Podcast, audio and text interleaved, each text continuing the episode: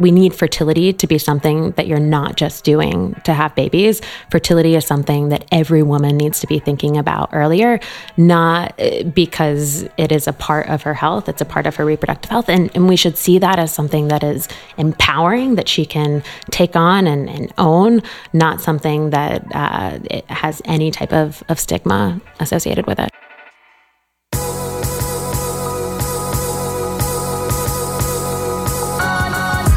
You're listening to the Almost 30 podcast, hosted by Krista Williams and Lindsay Simsek. Almost 30 started as a conversation about the transition from our 20s to our 30s. But then we realized life is full of transitions. So we expanded our mission we are an intuition led, wellness focused lifestyle podcast that promises to deliver authentic conversations, diverse points of view, and insights rooted in optimism, growth, and intention. The Almost 30 Nation community is a group of purposeful dreamers who are smart, passionate, and always seeking the full potential in every aspect of their lives. At Almost 30, we're making magic together. We dream it, and then we do it. Thanks so much for tuning into the Almost 30 podcast. Here we go.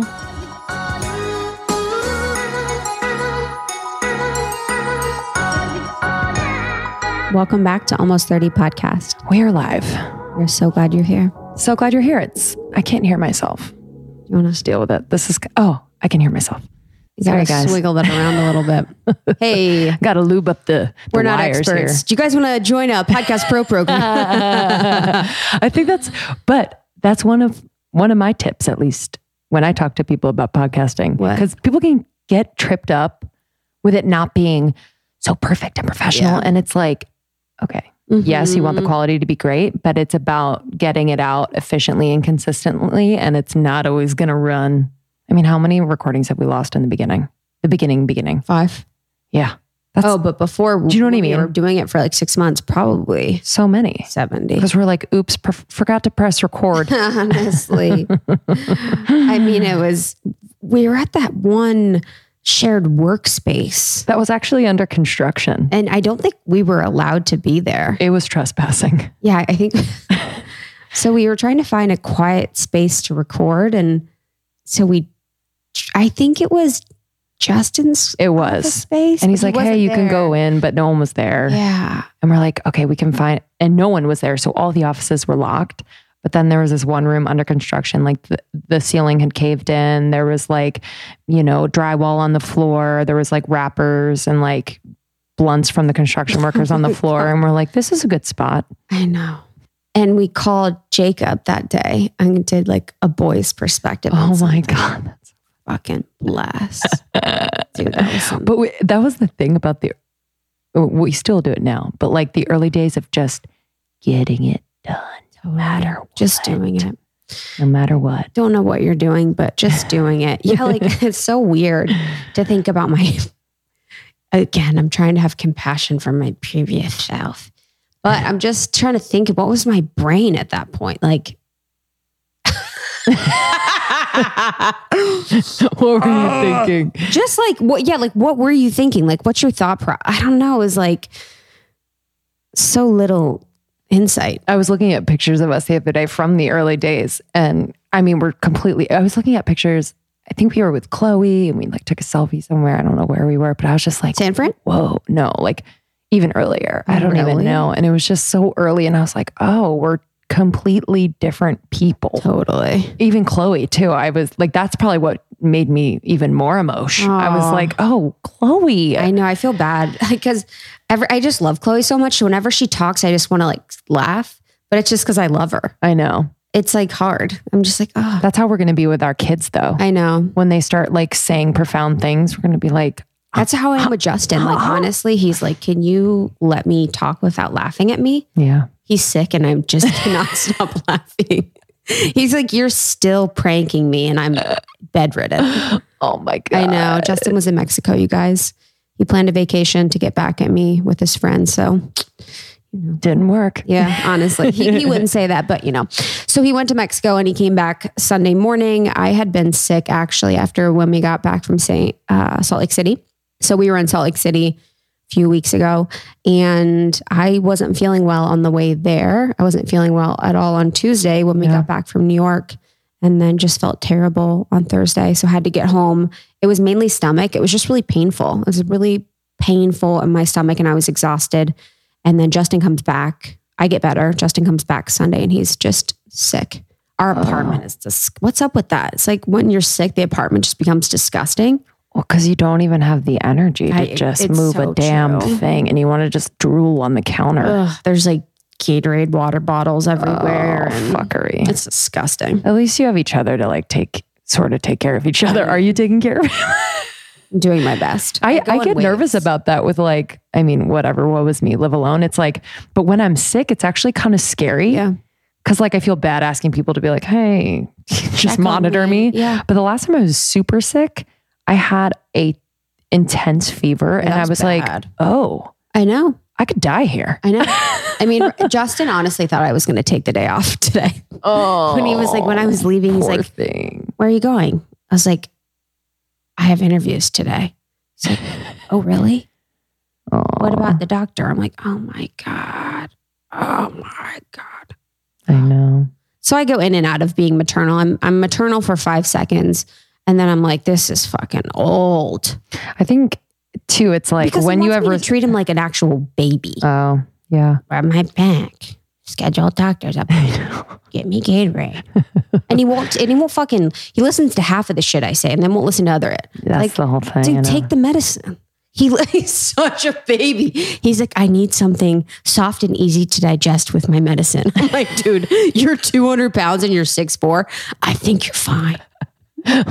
Let me make you one of my. I, give him a daily harvest blended up. Honestly, I'm trying to give him concoctions, and he's like, and two, I'm like, I'm like, do you want something? Like, do you want crackers? And he's like, yeah, sure.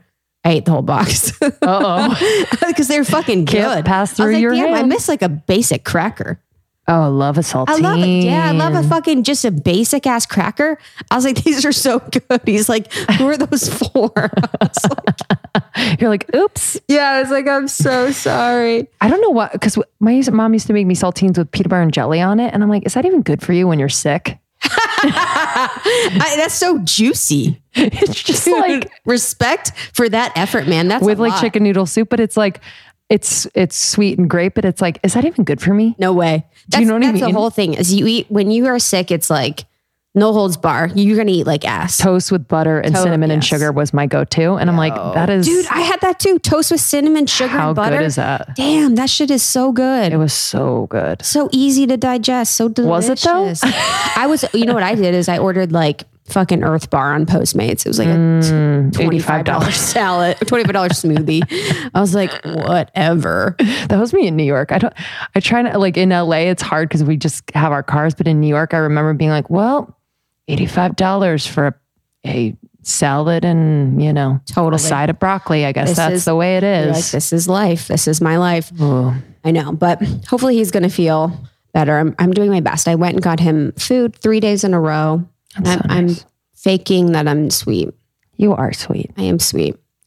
I just like, What's, well, was it, what I was going to say is that when you are feeling well and you have a lot of things to do, it's hard to be like, I've literally been feeling well know. for like a day and I'm already I like, know. well, forget it. That's what's so crazy about the body and our mind is that when you're sick, it's like you can't think about anything else. Mm-hmm. And then when you're not sick, you're like, what is that? you forget. You're, you know, I, my compassion should be at an all time high because I was just sick, but you know, it's not. Whatever. feel better, Jay. I know. Penny. Yeah, Salt Lake was so fun. Just shout out to Charity Lighton uh, for inviting us and having us stay at her home. And she had a beautiful event that she invited us to be a part of, which was like 40 women from the Salt Lake area. And we were at a beautiful, her friend Susie's home Yeah, so beautiful. in Park City. It was just so stunning. Yeah, it was huge. Kelly on the team did such a great job of setting everything up and all the food. Everyone was so happy about the food Yeah. there. And yeah, it was just so beautiful to be outside for our talk. And the way that it was structured is that Lindsay led a meditation, which was really beautiful at the beginning. Charity talked for, you know, 25, probably 30 minutes about her story and some things that have really helped her to live a fearless life. So if you guys listen to the podcast episode we did with Charity a few months back. It was on her journey with her husband's stage four cancer, eh, or with her husband having cancer. And right now he's stage four. So it's been, you know, a really hard journey for her. And she talked a lot about the things that she's learned through the process. And it was really beautiful. And then we spoke. Yeah, it was it was cool because as you said, like you didn't feel very well. And we it was kind of a whirlwind of a trip, but it was a good practice for us to be as be present to the moment and then for lack of a better word channel kind of what we were feeling and what we were receiving from the girls in the moment so we didn't really prepare all that much to yeah. be honest mm-hmm. you know and we we don't we do sometimes but we mm-hmm. we kind of take the moment for what it is a lot of the time and it feels much better because then it's specific to the people in the room so that was a really cool experience for us and Salt Lake girls are just like the coolest. So sweet. Most beautiful. I loved learning about the Mormon community. Yeah. I love that. Fascinating. I, I'm obsessed with that. I truly enjoy learning about different types and communities of people and finding commonalities in them, finding the beautiful parts of whatever it is that they do, however it is that they live. And it was just really interesting. And also just like myth busting. Cause like as they the explain and like, I mean, we're truth. staying with Charity, who's a Mormon as well. It's like, because I have a preconceived notion or I had a preconceived notion of like Mormonism and what a Mormon family is like and their beliefs and how they just go about their day to day. I don't know. I just, I was kind of like, hey, Linz, you need to be learning about things that you might be prejudging more often. Of course. Do you know what I mean? But that, exactly. But that's why when given, you know, I'm I'm not sure what my I didn't really have any. I've heard things. Yeah. You know, I had a friend. That's that, the thing where yeah. I, I yeah. But you know, it as as as everyone has heard things. But it, that's why you know when given the opportunity to ask someone intimately these questions, you know, you take it and then you are able to learn and, and myth bust on your own. And I think that's the most important part is to not take whatever it is that you hear for face value from anyone. Yeah. You know? Exactly. And and of course charity shared all this information and I take it as face value, but applying it to situations and knowing that there are parts that could be true from what I've heard from others and you know all of that. Yeah. It, it was, was, just beautiful. beautiful. And we got so to meet I'm her. Mormon.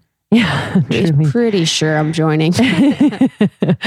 yeah, I mean, just like alone seeing kind of the family dynamic, it was just beautiful. And we got to meet Sailor, her daughter.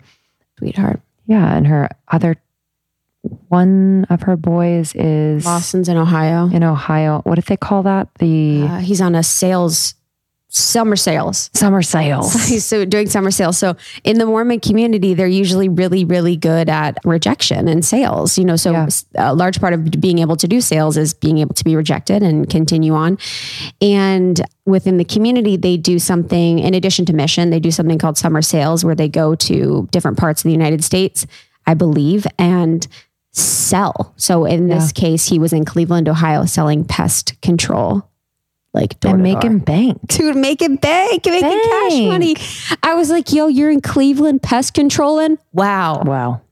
Wow. I was a few decisions away from doing that. I know. I was like, how do I get there? Honestly, to be honest, I mean, I just know, I just know that life, you know, as a former Ohio, Ohio alum. But yeah, it was, it was really nice to hear and experience that and learn more about that. And, you know, I guess what I really love about it is like, and what I've really loved about a lot of the different conversations that I've had about religion is the focus on you know god in your life and having that greater power and having that thing that really keeps you from um, being becoming too emotionally attached to a situation to a person place or thing and the real focus on that universal love that is all around us and you know it's really it was just really beautiful. But yeah, that event was good. And we're so thankful to do that. So, Silver Fern brand, they have probiotics, digestive enzymes, vegan protein. That's really bomb. I love their enzymes. You can use code almost 30 if you want.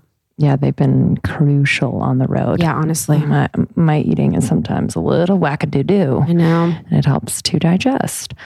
All right. So today on the podcast, we have Afton Vechery of Modern Fertility really important conversation and important company that was founded because her and Carly Leahy, her uh, co founder, heard a lot of buzz and panic about fertility amongst their friends, family, and just in general, the conversation among women around their age. And, you know, they weren't necessarily thinking about having kids, but they were worried like, should I be concerned about this? And so, Planners by Nature um, they dug in to how they could help women plan around their fertility if you're lucky enough to have a baby. Yeah. And I think what is important about this conversation is, you know, the fact that within our community, we are mostly female focused. We are women between ages that, for the most part, uh, would like to conceive or have conceived before. So we just wanted to get as much information as possible out there from people that have been doing research, people that are in this space, people that live you know, eat, breathe, sleep, all of this stuff, and just provide it as information and education for you as you guys think about having children, um, hope to have children, have had children, whatever it is. We thought this would be an important and relevant conversation for you on that. Yeah, Afton was really, really knowledgeable about anything and everything relating to testing for your fertility. It specifically modern fertility is a comprehensive at-home fertility hormone test that you can just take at home in your jammies. And every question is answered by one of their um, reproductive health experts on their team. So it you really feel, even though it is, you know, remote, you feel taken care of as you learn more about your fertility. They also have a weekly Eginar, which is really awesome. So you can find out more about modern fertility at modernfertility.com. Thank you to Afton for coming on the podcast. We really appreciate, you know, sharing information about a topic that a lot of us are interested in or have been maybe avoiding thinking about. I don't know. Yeah. I think it was also interesting to just really fast just to talk about things and factors that affect fertility. So within mm-hmm. our lives, what affects your fertility, what makes you more fertile, what makes you less. If it's a um, cultural thing, like is it a different group of people that are more fertile than others? Um, so there was just a lot of information about we as a species and we as people and we as women that are really relevant to to all of us. Yeah. So thank you again. If this resonates with you, if this episode might resonate with your friends or family, send it along. That means so much to us when you share the episodes. And if you're called to rate and review on Apple Podcasts, that means the world to us. We'll read a review on the other side of this episode. And just a few announcements. As you know, we're on tour and we will be in San Francisco July 27th for a live show at The Independent. We cannot wait to see you there. It's going to be you know, it's, it's gonna, gonna, be magic. It's gonna be a concert. It's gonna sorts. be 300 of you. we cannot wait to see you. And then we also have happening in August a very special podcast pro workshop. So if you're interested in starting a podcast or you have a podcast and would like to monetize and grow it, this workshop is for you. It's an intensive all day uh, special day with Lindsay and I. We have food, snacks, drinks, all of that. It's happening at Biz Babes and it's on August 17th. Yeah. So if you or friends are interested in starting a podcast or have a podcast and just want to up level, this is for you. And then starting in September, I mean, holy moly, we're in Chicago, Chicago, Ohio, Nashville, uh, DC, Philly, Miami, Australia, back to LA in December. So check out those tour dates, almost30podcast.com slash tour. We cannot wait to meet you in person. This is why we do this. Yeah. All right. Enjoy this episode. We'll see you on the other side. See you guys soon. Bye. Maybe something happened when you were a little, like maybe at the doctor or yeah, something probably, that freaked you out. We're talking about my trauma related to needles. I, and my sister is in the medical field. Yeah. Mm. She's unfazed by yeah. anything. Anything. Well, I think it's also important that you just you know that about yourself, you accept it, and it's not something you judge yourself about. It's just like, okay, this is a thing. Like yeah. mm-hmm. if I need to measure something through my blood, I'm going to figure out if I mm-hmm. want to do that or not. Like how big is the barrier? And then there are so many other ways to think about it. So instead of, you know, I'm going to prick myself, I'm going to get my good friend to to do mm, it for yeah. me and focusing on you know the information that's above that because it is an emotional experience and so what we found is you know around collecting the sample and these results okay you know before you had to go take time off work, go into a lab, figure out that whole experience. It's just mm-hmm. this this whole coordination process. And so when we take that and just put it into a little box and let you do it, we're taking a part of that away, but it's still emotional. And so there can be so many things baked into the experience. And it's just it's important to understand how you feel about it and everything's okay. Yeah. Mm. I remember my mom used to smile anytime she had blood drawn or anything happen. She's really? like, she like, like to be like an example. I'm like, okay, mom. All right. Anyway, we're not talking about blood anymore. She's gonna gaggle over the table. Sorry. I'm gonna die. I don't know what it is. It is a like very deep reaction. Yeah, it's okay. I need help. Definitely no, before you have, have babies. Trauma. And honestly, actually, literally, I thought about that with the epidural's fine because it's in my back and I can't see it. Yeah. But I've thought about that with getting blood. Like anytime I've had to do that, honestly, it's a it's a it's a really big thing. Shots, I'm kind of fine, but there's something about the blood and I can't do it. Mm. I don't know. It's I can find to see it, but I don't know. Maybe it's the mermaid. This is a temple. Yeah. this is a temple. Anyways, oh. so glad you're here. So Thank glad. you so much for having me. I am so excited to be here. Oh, I mean, down. I loved, you know, when I got to talk to Carly like a few months ago about modern fertility. You know, at first we get we get approached by a lot of companies about a lot of different testing. And I've never actually considered or known that you could test your fertility. And as someone that was been on birth control, you know, from 14 until 24 and understanding and learning about the different ways in which fertility can be affected through various things and stressors that happen in our lives. I didn't necessarily think about the fact that you could test your fertility. So we had such a great conversation and I love your guys' story and what you guys stand for. So I would love, you know, to start there for you to introduce yourself and kind of tell us a little bit more about modern fertility and how it came to be. Yeah, so I, am so glad that you got to to chat with my co-founder Carly, and uh, yeah, I guess just to to take a step back and talk about Modern Fertility. So, Modern Fertility is a women's health company focused on making fertility information more available to women earlier in life. And so, the way that we do this is we take the same laboratory tests done in an infertility clinic, typically when a female or couple is having trouble getting pregnant, and we take those same tests out of the clinic and make them available to, to women in a much easier to access format and a simple test they can take from the comfort of their own home and their PJs in the morning. And so uh, we we really started the company as a fertility information company. We felt like the conversation around fertility was very reactive as opposed to, to proactive. And, you know, as you said, millennials are waiting longer than any other generation in the history of the US to start their families.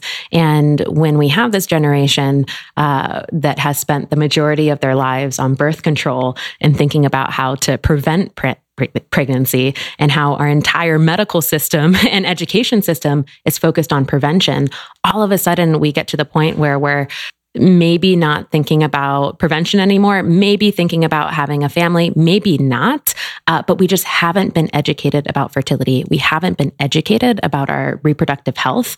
And we know th- the science stands at a, at a place where there are better predictors of future fertility than just age alone. And so modern fertility set out really, and, and we started it to make that information as easy to access as, as possible. And just so our listeners understand how exactly does the test work and what does it test for? And what information can they kind of take away so that they're empowered looking at their fertility on a whole? Yeah. So the way that it works is women come to our site, modernfertility.com. They request a test and they can either they go use code to almost 30. They use code almost 30. Uh, and they can either go to a Quest Diagnostics facility in 47 states or test from the comfort of their own home. We have a simple finger prick test uh, where, as a company, we uh, brought to, to market the most comprehensive test you could take at home. Uh, we did this by running a clinical study and publishing it in a peer reviewed medical journal. We were actually reviewed, uh, that, that journal was reviewed in the New England Journal of Medicine a few weeks ago. And so, really, just keeping our, our bar for scientific credibility just so, so high. Uh, so you can choose either of those options. After you provide the sample in uh, a few days, you get your results back. And what that includes is uh, results on between one and eight hormones, dependent on the type of hormonal birth control, if any, that you're taking. And helping you understand and, and, check in and get a baseline on where your fertility hormones are today. And so when you take a step back and look at fertility hormones, you can kind of think about them as your fertility detectives. So there's no t- predictor of, you know, when you need to start to try to have a family. And there's no total predictor of if you're going to be able to have a child successfully. But there are these fertility detectives that can help you understand things like red flags, uh, success in IVF or egg freezing. If you were to consider it uh, age of menopause onset, which is really important to understand as we're waiting until later in our reproductive careers to consider even starting our families, and a host of other hormones that just have uh, high implications for our overall reproductive health, which is really a window into our broader health. So you're looking for those, yeah. So through things. this okay. uh, spe- this this finger prick or a, a traditional blood, blood, draw, we test uh, the eight hormones that we look at are anti-Müllerian hormone (AMH), follicle stimulating hormone, FSH, estradiol, prolactin, testosterone, uh, thyroid, free thyroxine. It, it's really this, this comprehensive snapshot. Uh, birth control does uh, impact some of those hormones. So we don't measure the ones that birth control uh, can, can impact, but we still are able to measure some of them and help you just check in and get a baseline on where your fertility is today. And then we help you monitor that year over year. The clinical recommendation is to retest your fertility every nine to 12 months, depending on your age. And so, unfortunately, fertility does decline with age. Uh, we're born with all the eggs we're ever going to have at, at birth, and that number goes to zero at menopause. And so, by understanding, you know, where you are along the way, you have you have more clues, you have more information to make the decisions that are right for you. Mm. And and so, is it telling you not how many eggs you have, obviously, but like the kind of health of your egg supply? Great question. So, one of the hormones that we test for is anti malarian hormone, AMH. And so, AMH. Why Müllerian? Uh, oh, gosh. I like, isn't malaria a disease? Oh, malarian. So, it's uh, that's a good question. I'm not actually sure why it's called AMH. Yeah. I'm sure that there's a reason. Yeah. I, I, like I wonder why it's anti-malarian and why there's malaria. So I know, I, I think it's different I think it's different from malaria, and it's just a yeah. sounds the, the same. But yeah, let me get back to you on on that producer one. Look that up. yeah, yeah. but because yeah. if we're talking malaria, that's if we're talking malaria. I'm a huge fan. Uh, so um, we yeah. So AMH. Um, I have a, a, fun or not a fun, an interesting story around finger prick tests and malaria that we can we can come back to, but very separate. AMH. Uh, so AMH is a hormone that's secreted by the cells that surround the follicles uh, in your ovaries. And basically, every follicle in your ovary uh, most of them contain an egg. And so by measuring the amount of AMH in your bloodstream, you're able to have a proxy of how many eggs you have in your ovaries. And so we look at that as ovarian reserve. Mm-hmm. And so uh, what we're able to help you understand is for your age, do you have an, an average number of, of eggs or not? And when you look at whether you have uh, really, really high number of eggs or really, really low, both of those have clinical implications. And so we provide wellness information. We don't give medical advice, but what we do is inform you on what this hormone is, how much of it you you have, and help you have a more informed conversation for your doctor. So uh, let's talk about a really, really high number of eggs. So, if you have a lot of eggs in your ovaries, uh, often that is correlated with a condition called PCOS, polycystic ovarian syndrome, which uh, today. If you, sorry, if you repeat that, go a little bit slower. Yeah. So, PCOS, mm-hmm. um, polycystic ovarian syndrome. Yep. Uh, so, today, doctors diagnose PCOS using something called the Rotterdam criteria. And so, what this is, is just a checklist. And so, they're looking at um, you know, excessive facial hair. They're looking at weight gain. They're looking at other factors to, to diagnose this, this condition. Um, it's really important to diagnose this condition because what it means and some of the side effects are you could be, let's say you're not on hormonal birth control, you could be anovulatory, which means you're not ovulating. And if you're not ovulating every month, you're basically you have a lot of estrogen that's building up and having that free estrogen floating around in your it's your toxic. ovaries is it, it, leads to to endometrial cancer and other just really important conditions and so uh, one thing the the kind of medical guidelines say that AMH can be used as part of diagnosing PCOS. And, and we think that that's really important today because we know in the healthcare system, it's women aren't listened to. When you're just looking at this checklist, there's a lot of times where women aren't getting the information that they they need to address these types of symptoms. And so AMH is just another detective. It's a, it's a hormone detective to help create this broader picture. So PCOS is on one end. And then on the other end, let's say that uh, you have an, an undetectable level of AMH. So so a high level of AMH leads to more likelihood of PCOS. So it doesn't lead to more likelihood. It's just correlated, correlated, with. So if you have a really, so I have, uh, I started tracking my fertility about uh, three years ago, and I my AMH level at that time was was 14, and I was diagnosed uh, by a doctor with PCOS because I had uh, some of the PCOS criteria, but I wasn't a typical case, and so I they were able to use my AMH level combined with some of the symptoms I was showing to give me that diagnosis. And what that means is that when down the line, when I am if I choose to start a family and try to get pregnant, uh, my ovulation is irregular. And so timing intercourse to when I'm actually trying to get pregnant, like that's going to be hard for me. But there's medication that can address that. And so mm-hmm. going into the process with armed with this information about my own body I I can start to use that to make the decisions that are right for me. So that that was a really really empowering piece of of information to have.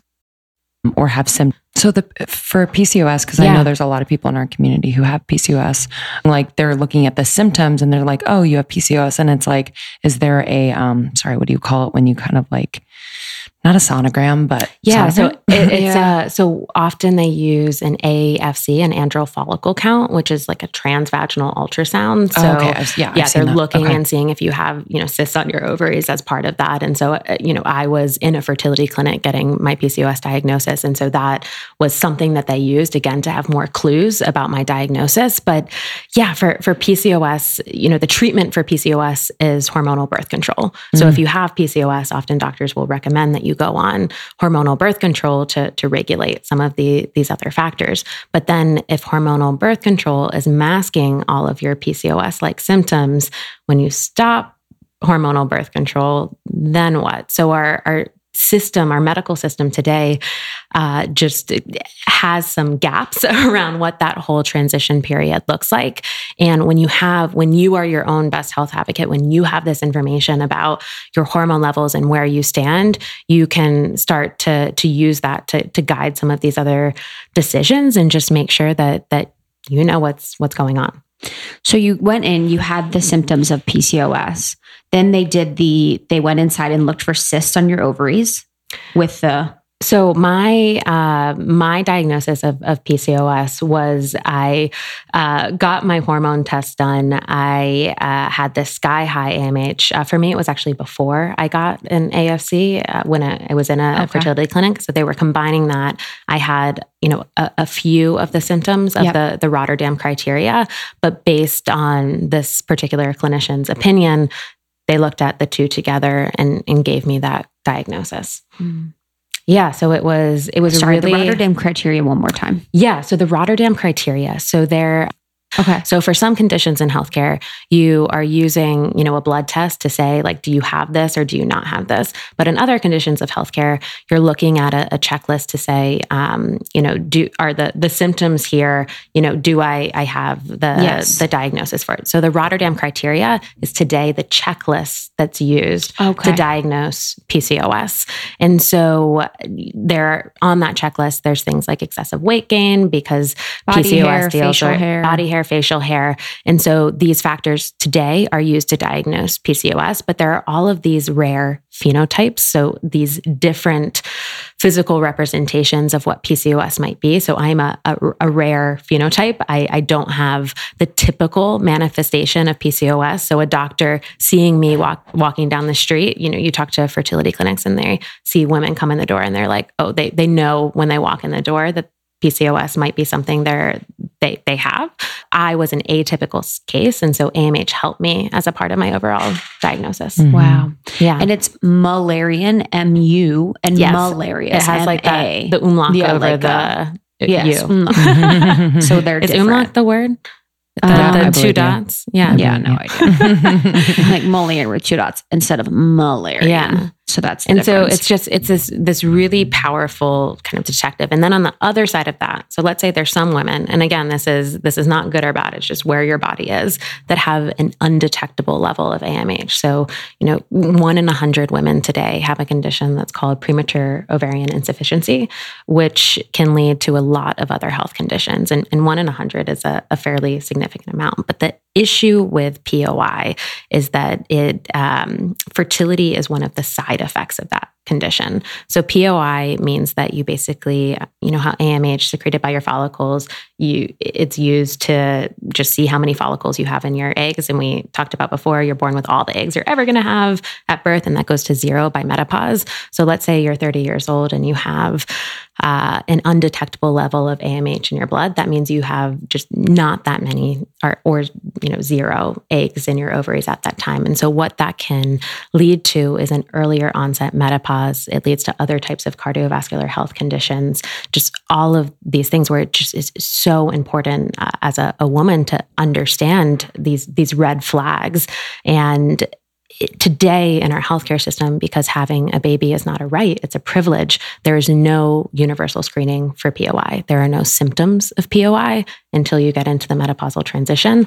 And so, and even then, if you're going through the menopausal transition in your mid 30s, like that, that's, it, it, it's complicated to get the answers and and information that that is actually what's happening. So it is still possible to conceive if you have POI. There's, you know, spontaneous ovulation. So there might be an egg that that you ovulate and as all you need for a child is, is one egg and, and one sperm and Mm-hmm. uh, that the odds exist. But it is just so important to have to give women the option to understand more about their overall reproductive health these types this information which can give you more and more context on these types of of conditions. So that that in that case, that person has a very low. They have zero AMH. So modern fertility could test for that, and it would tell you if you have a zero AMH. Yeah, so we'll tell you what your AMH level is, and so we we go uh, we call it kind of an undetectable AMH level. So the the assay, the machine that we use to measure AMH, can only measure up to a certain degree. So if you're below the limit of assay detection, you fall in that category and we have customized age and result specific content that helps you understand everything that that that means. Because if you are you know that that level is very very different for a 30 year old versus a you know 50 year old that where where that might be expected Yeah. So the the content that is you know given depending on your test results, can you give us some examples of that? Does it span nutrition and maybe further tests to do or, you know, any alternate, you know, recommendations in terms of conceiving and all of that? Yeah, yeah. So the way that we developed our content was doing an extensive, extensive, extensive review of all of the fertility literature in peer reviewed medical journals. And so we started there. Uh, to give you a context of what that looks like, there's about 6,500 publications that come out a year that relate to fertility, and about 3,500 in, in, of those are in top medical journals. Uh, from there, we started meeting with reproductive endocrinologists. So those are fertility doctors. It's the, the special subspecialty on top of becoming an OBGYN. We spoke with OBGYNs, reproductive psychologists, primary care physicians, just leading experts all across the US and world to also layer on that context. And so we combined that with all of the peer reviewed medical journal and built out uh, th- this whole system that allows women to have age and result specific information on all of the hormones that we test. Uh, and what's really interesting there is, you know, when you go to one doctor, you're getting, you know, one opinion. And when you think about where fertility is today, uh, the, I guess to, to give you some context, there are only 500 infertility clinics in the US.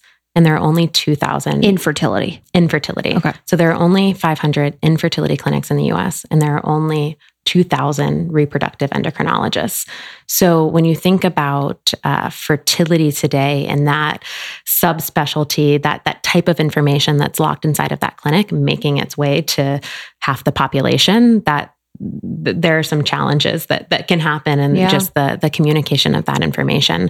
And so what we tried to to do with all of this con- content is take all of that information not just from one doctor or one OBGYN but from everyone and build out these comprehensive reports where as modern fertility we're not making a call on uh, you know what is what is right or wrong we're telling you exactly where the science is and even on some of these elements that are more controversial we're saying hey the science is still outstanding here. Here's the argument for both sides. Like you you can use this to make the decision that's right for you. So from there that that's kind of the content and the customized content that we have on each of these reports. Uh, we also are able to combine some of the content some of these hormones together and so we're able to give more information on how they act together uh, to your question about lifestyle recommendations uh, we do talk about the well established lifestyle recommendations so for example uh, there have been clinical studies that show if you stop smoking, your AMH can actually increase. Uh, diet and weight also plays a role in, in AMH. And so we give a very scientifically sound uh, kind of snapshot of, of where how you can take action based on your results. Uh, so, so yes, uh, all of those things. Wow. Great.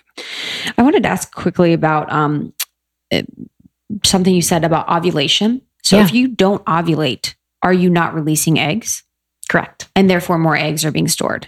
No. Or so, So- like, how does that work? What's that yeah. correlation? So the way, so every month, um, you have all of these eggs uh, that are at a certain stage of development in your ovaries, and every month, uh, if you're not on hormonal birth or not on certain types of hormonal birth control, one of those that's at a particular phase is selected and starts to to grow. Um, it's it's released into the fallopian tubes. This is an abbreviated summary for for any scientists that are, are listening. uh, one of those is selected. It grows. You ovulate, and then all of the other eggs uh, that are that's, that are in your ovaries at the time are shed with your menstrual cycle. And so, when you're born with all of the eggs you're ever going to have at birth, and that goes down to to zero at menopause, there there's nothing that we can do to slow down that decline. Wow. So that's the I know the stuff is fascinating, isn't it? Cause, yeah, because I'm just thinking about girls because we know a lot of people that don't have their period. Yeah. Uh, so do they not have their period because they're on birth control, or do they not have their period without birth control? I think there's a combination Yeah. of both, Yeah. So but uh, like either, yeah, they haven't had it in like six months, and it's like, hmm, Or, or Yeah. years. Yeah. years, yeah. What So would you say to both of those? Yeah, so it's normal for certain types of birth control to not get your menstrual cycle. So that's totally normal. We have some amazing content on our blog about that. So that is uh, expected. is it? Sorry, to Yeah. interrupt. Is it? It's normal according to those types of birth control, but is it normal for the body? Like, is that okay?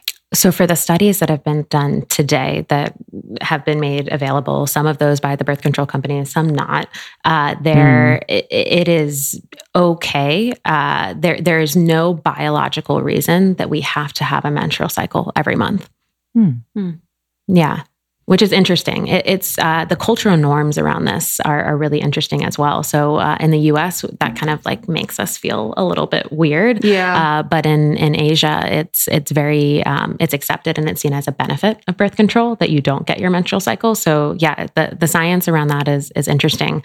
Uh, if you don't get your period and you are not on hormonal birth control, that's something where I would I would definitely recommend that uh, those women have a conversation with their their doctor. Uh, fertility hormones can be a part of that discussion, uh, but but that's that's important to to chat through. Mm-hmm. what are the fertility hormones? Oh, the fertility hormones that we test for.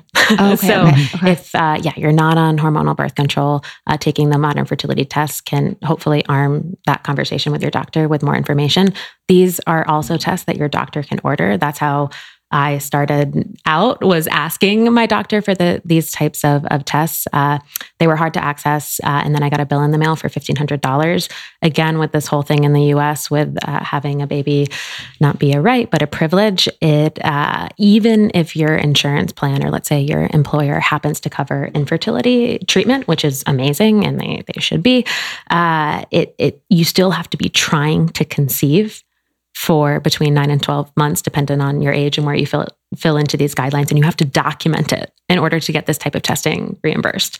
Which is ridiculous. Like, what does that? Oh, so mean? you have to like You take a journal, try. like we tried last. you have to document it in the medical record Wow. of when you and your partner and like how does it even work if your partner is female like nobody knows and so part of just access is something that is is so important to us and in today's day and age like we need fertility to be something that you're not just doing to have babies fertility is something that every woman needs to be thinking about earlier not uh, because it is a part of her health. It's a part of her reproductive health. And, and we should see that as something that is empowering that she can take on and, and own not something that uh, it has any type of, of stigma associated with it. And that's kind of where we we we stand along the the guidelines.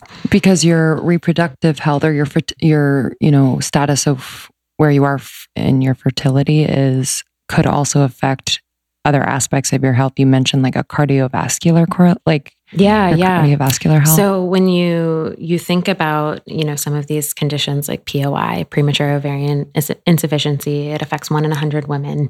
Uh, one of the the symptoms of POI are having these cardiovascular issues as you're going through the menopausal transition. So menopause is this ama- crazy thing that every single one of us we are going to go through it, yet we're not we're not talking about it. So in the US, the average age of menopause onset for American women is 51 years old. You start to lose your fertility and go through the menopausal transition on average about 10 years before that. So when you think about a 40 year old today, uh, they can definitely still have a, a baby, but it's not it's not everyone. It's still a, it's a big deal if if someone is, is 40 and or or later and, and has a child. Uh, but let's say that uh, you're going through menopause at 47 as opposed to 51. Then at 37, your body's starting to go through that transition of what we have in our minds for someone that's 40 years old and when you think about the the modern woman today that might has all of these other priorities and is trying to to make these types of decisions maybe this isn't impactful for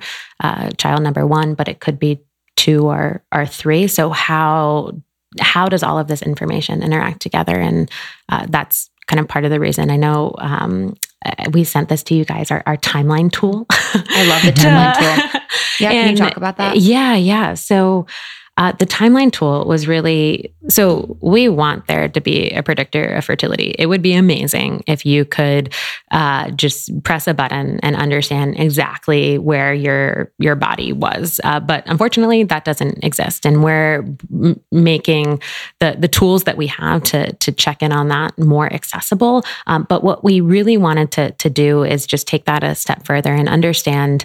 Uh, I wanted for myself to understand for the number of kids that I wanted, how that would map out against when I wanted to start. So I think it's really easy to be like, oh, I don't want kids, or oh, maybe I want two, maybe I want three. But actually doing the math and saying, oh, I want to start at 35. It takes, I have to carry for nine months. And then I probably want, you know, their CDC recommendations around interbirth intervals. I probably want this much time between kids how much? What's suggested? uh, two years or from the time of the the first um, conception. conception. Oh, okay. So Yeah. like it would be nine months and then waiting. Waiting a couple, and Like- then basically you can plug in, you know, when you might want to start Yeah. the number of kids that you want, and we help you understand just what success rates look like at every year. And so it's it's just this empowering piece of information that exists. The literature is out there for what these success rates look like. Again, they're percentages, so it, it's not going to be what your success rate is, but at least it's a data point. At least it's better than your grandmother saying and asking you all of these questions around you know, when when are you going to to start trying. It's it's data that you can have to to start to understand just what all of these odds look like mm-hmm. as as we're living in a society that that's different where you're you're trying to make these these other types of decisions. So in the timeline tool, you input your if you're on birth control, right? In your age, or what do you input in the timeline tool? Yeah, so you just you put in your age Okay. uh, today, the age that you want to have your first or next child, the number of kids that you want to to have, and then you can toggle that interbirth interval if you want to make it like have them be really close or further. No right or wrong answer. Uh, and then on the timeline, it populates when you would have those potential children and the risk uh, your the percentage chance of being able to have a child successfully at those ages along with the percentage rate of miscarriage and down syndrome which is just this something that we don't talk about as much as we should like mm-hmm. miscarriage is very very normal and by starting to visualize these things you can start to to just understand how age plays a role in, in all of this and then we have another part of the tool where you can also start to understand how each of these hormones play a role in these different aspects of, of fertility. So, for example, one of the the hormones that we test plays a role in the um, understanding your your uterine lining. and so, if your uterine lining can't support uh, an egg and or a fertilized egg and planting in it, then there, there's going to be issues down the line. So, just how hormones, as your fertility detectives, play a role in in all of this, whether you're trying to have kids or or not. Wow. Does any of that play a role in, like, if people wanted to explore IVF? Yeah. So what's really interesting for for egg freezing and, and IVF is uh, it. So it's a. Re- let's talk about egg freezing to start. I think egg freezing is an amazing procedure, but it's not right for everyone. The fact that we can do it is is great, but it's it's not an insurance policy. It just it changes the odds. And I think that there's a lot of misinformation out there where it's like, oh, if I just freeze my eggs, like that's it. Like I'm fine. Uh, but what's interesting is for every at different ages, there's basically a target number of eggs that you should look to freeze to have the the max odds of having that frozen egg turn into a successful live hmm. birth mm. or, or, child. And so, uh, by looking at the amount of AMH in your blood, it's a proxy of how many eggs you have in your ovaries. And so, what's happening in the egg freezing procedure is instead, remember we talked about before that like one egg that was was ovulating. So, in egg freezing, you inject yourself with hormones over a, a few week period. You're growing not just that one egg that's going to ovulate. You're growing all of the eggs that are present in your ovaries at that time, and then at the end of the procedure, they take this little straw, they suck out all of the, the mm-hmm. eggs, and then they free, flash freeze them in a process called vitrification. And then down the road, you would come back to them, fertilize them with a sperm, um, and then IVF is basically the the second half of, of that procedure. And so by looking at your AMH levels, you can start to understand how many eggs you might harvest during that procedure. And that can influence whether you might get to that target number of eggs in just one procedure, or if you'll have to do multiple procedures to get to that target egg number, which is something that can be expensive. There's time consuming, taxing. emotional yeah. hormone, that level of hormones in your body. Yeah. there are so many. I, I could we could have a whole separate podcast on on egg freezing. But I, I think again, amazing procedure. Just women need to be informed. And so where we see modern fertility coming in is there's a lot of information floating around a lot out there. Egg freezing is largely something that that people still pay for out of pocket. So it's really important that you're going into those conversations armed with the right information, the ability to ask the right questions so that we can go in and, and get the decisions and make the decisions that are right for you and, and mm-hmm. where that kind of unbiased source that you can start with to really empower yourself with information about your body. Can you share um, testimonials from people that have used modern fertility? Are you able to do oh, that yeah. anonymously? Yeah. Oh, that's a great question. Um, I can tell you about a call I, I had a, a, couple weeks ago. Um, I so I got an email. So if you go to modernfertility.com, I, I have my own fertility results available on our website. So I I truly believe that this type of testing needs to be as routine as a pap smear and that our reproductive health, it's just, it's a part of our health. It's not good or bad. So I, I put my results out there and uh, you can download them and they, they're sent from my email. So you can reply to that email and I'll, I'll get it. So I got this uh, email from, from one of our, or, or, just a woman that had downloaded the report and she's like, Hey, Afton, can we hop on a call? And I was like, Oh, uh, okay, uh, sure. And so we got one scheduled a, couple weeks later. I had no idea if this was going to be good or bad. Um, and she's like, you know, uh, so I, I started, I saw, saw you guys on Instagram. Um, you know, one of, one of my friends like posted about you. And so I just started following your brand and like reading your blog content. And so our blog content has all of this. Um, we just, we take the questions that we're getting from women and then we go ask like a lot of doctors and we consolidate just like okay guys like where's the science today? And she was like i started reading all of these articles. And then she was like i started thinking about my fertility again uh, for the, the the first time. And she was like you know back when i was in college i i decided i didn't want to have kids. And she and i'm a pretty strong-willed person. Uh, and so i just i never thought back to that decision and she was like, you know, following your brand uh, just made me realize that I I should just think about this. Nobody in my life, no doctor was telling me to think about this. And so what I realized is that this was just a conversation I needed to have with myself.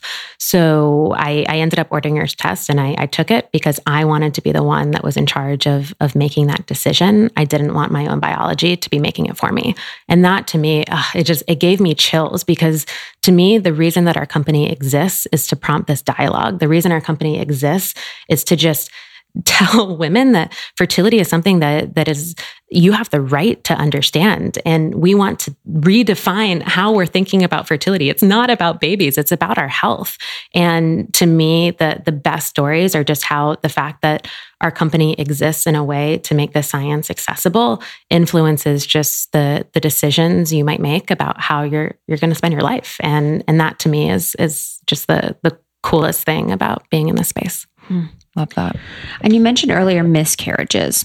So I feel like I don't know if it's social media, but I feel like I've heard of so many, and I've I guess my friends now, and I'm coming to the point where people are starting to get pregnant, they're having children, and I've heard of so many people that I know that have had miscarriages. And I, you know, maybe back then I wasn't in the conversation about pregnancy and giving birth, but I don't know if that number is increasing or we're just now talking about it, or what do you what do you think about that? Yeah, that that's a great question. I don't have data on if the rate of miscarriage is increasing, and I don't know uh, because this is largely something that a lot of women don't even know if they've miscarried. Um, and uh, just the mechanisms to record all of this, I'm, I'm just not aware of, of studies that are, are happening around this. Uh, but I do know that, that what's really interesting right now is women are starting to talk about it. And I think that that is amazing because it, it is and it can be an emotional experience.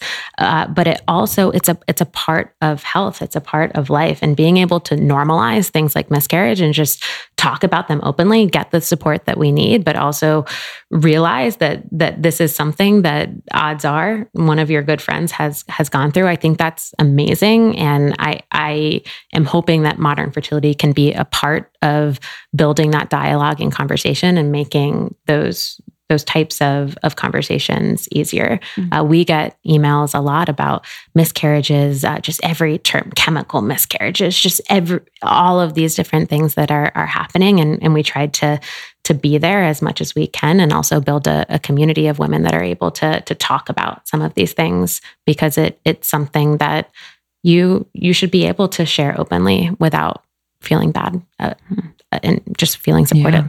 Yeah. yeah. I love that.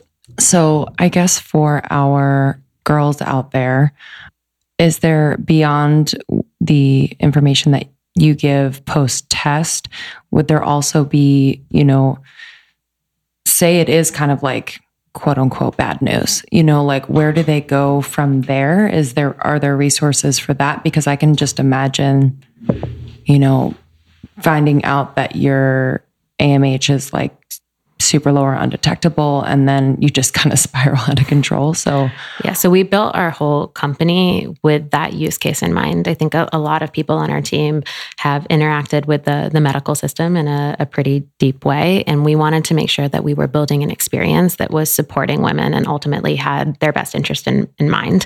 Uh, so the, the important thing to note about these types of, of tests is that your fertility hormones can't tell you if you're infertile or not. There, there's that that's just not possible. Uh, it, it's just more information to use that to make the right decision. So okay. let's say you get your cholesterol tested and your cholesterol is really, really high. That is correlated with a higher degree of having a heart attack tomorrow, but it does not mean that you're going to have a heart attack tomorrow. And so I think that that parallel is really uh, important to keep in mind. I think oftentimes in women's health, it's weird. We like jump to these uh, conclusions. But when we're thinking about, you know, cholesterol, a lot of men have really high cholesterol and it's just correlated and you're getting information and it's just a part of your routine physical. That's how we should be thinking about your reproductive health and, and fertility hormones. So what's important to us is when we release these results, immediately um, you have the option included in our, our price point of $159 um, even less with your your almost mm-hmm. 30 code mm-hmm. uh, y- you get access to a weekly webinar that we call an Agonar that has a, a, nurse that's live and you can join anonymously and get all of your questions answered. Uh, we also have the ability to speak to a fertility nurse one on one, and that's included in the price point as well. So, really, we're hoping that we can give you all the information we can in, in our digital experience that you can access on your terms. But we realize that every woman is different and she might need a different uh, way and, and, different support system for for processing this information. Uh, and we also launched a community of modern women, which is focused on giving, uh, allowing women to talk about these types of results with with other women. So it's important for us that that she just feels supported in every part of this process, yeah. and that we help her understand more about all of these hormones in a way that she can share that information with her doctor. Uh, we have doctor discussion guides and, and a whole uh, list of resources there so that she can have that more informed conversation. That's great. Yeah, I love how thorough modern fertility yeah, is. Same. Thank you. From all angles. The last question for me What are the factors that, outside of if you were to get a test, are yeah. there any factors in lifestyle or in health or in where you live or in your ethnicity that could determine your fertility? all of the above, yeah. which is what's really interesting. So, there have been fertility studies done on zip code and how that correlates with fertility factors. There have been studies that show BMI, whether it's really, really high or really, really low, both of those play a role in, in overall fertility. Uh, there have been studies around, you know, I mentioned before, smoking, um, but all of these studies are, are a little bit different. And so oftentimes you're only doing uh, studies on an infertile patient population. So you're only doing these studies on women that are showing up at infertility clinics when they're already having issues, as opposed to a fertile patient population, which is just uh, there might be patients that or women that have infertility within that population. Uh, but it's really important when you're looking at all of this data to understand how to, to process it all. So we really pride ourselves in our clinical team looking at all of that and having really stringent criteria for, for taking that up a level and helping you understand more about where the research is.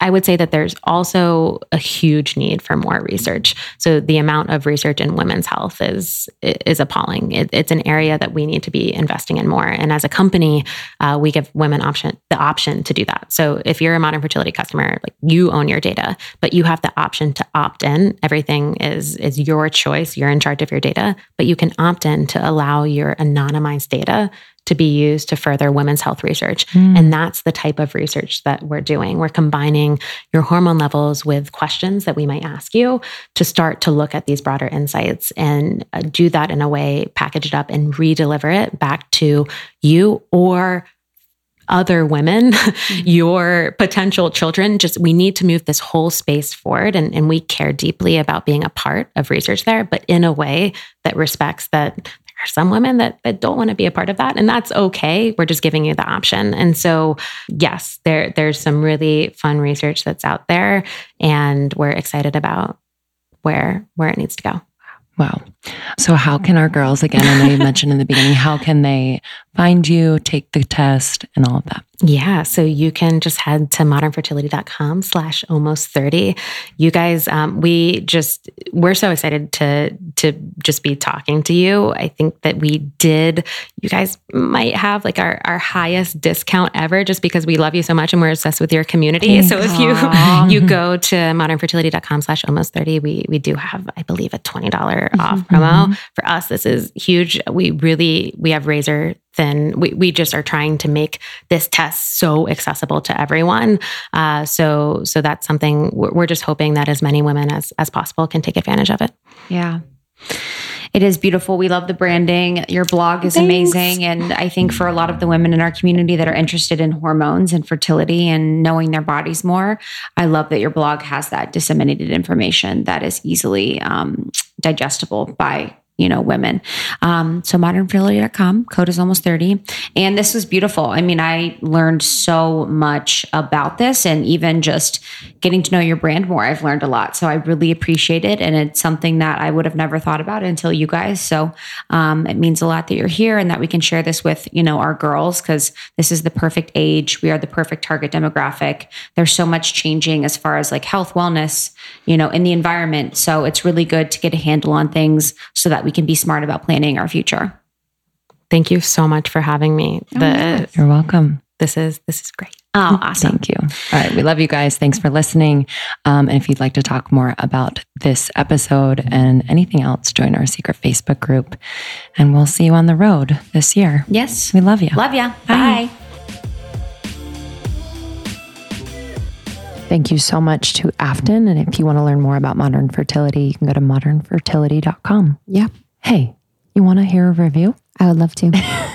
I would love to. Thank you guys so much for writing reviews or DMing us or, you know, being a part of the secret Facebook group or the ambassador program or coming to our events. It it means so much to Lindsey and I, but it really just means so much to this beautiful community that is growing around almost 30. There are the kindest, coolest, funniest women I have ever met in my life at these spaces, and they're so down to support you. So, in a not judgmental way, I just can't, I can't, I can't get enough. That's the whole thing. I trust you guys with everything. Mm-hmm. You know, mm-hmm. every time I go to our events or any opportunity that I have to meet some of the people in the community, I just I trust them. I know them. I feel so proud, you know, to be associated with them. And they always do the right thing. They always do the kind thing. They always do the compassionate thing. And the responses that they give to one another in the secret Facebook group is some of the things that I can see on a daily basis happening that are so kind and, and loving. So thank you guys so much for for doing that for us and for others. This review uh, is from yeah yeah yeah okay okay okay. I love when people make up really fun. I love that freaking names. Uh, it's I thought I was alone, five stars. I've spent the last 15 years of my life struggling with life transitions as an empath, all too often being told I was just too sensitive and feeling like I must be crazy, or that all these things that are important to me must not be to anyone else. I can't even describe the utter relief of listening to you ladies on this podcast and realizing the emotions and hurdles I'm dealing with are okay, and that I am not alone in this crazy Californian world. So sweet. Mm. Yeah. It's the damn truth. Feel that feel that. And I was just going to say, like the the women don't judge each other because they're really committed to not judging themselves and working working on that. You know, yeah. like that's the. It's never you know we're all working on that truly because we all have our moments, but that's the whole thing is that everyone's committed to just you know working on themselves and then it just translates to like beautiful relationships and connections. Yeah, that part. Woo. Thank you all. Yay. We See love you guys you. on tour and connect with us on Instagram, Almost 30 Podcast. I'm at 100 Blog on Instagram. Lindsey is Lindsey Simcik. And we would love to be a part of, for you to be a part of our community and are so grateful that you listened to Almost 30 Podcast. We love you. We will see you next time. Have a great week.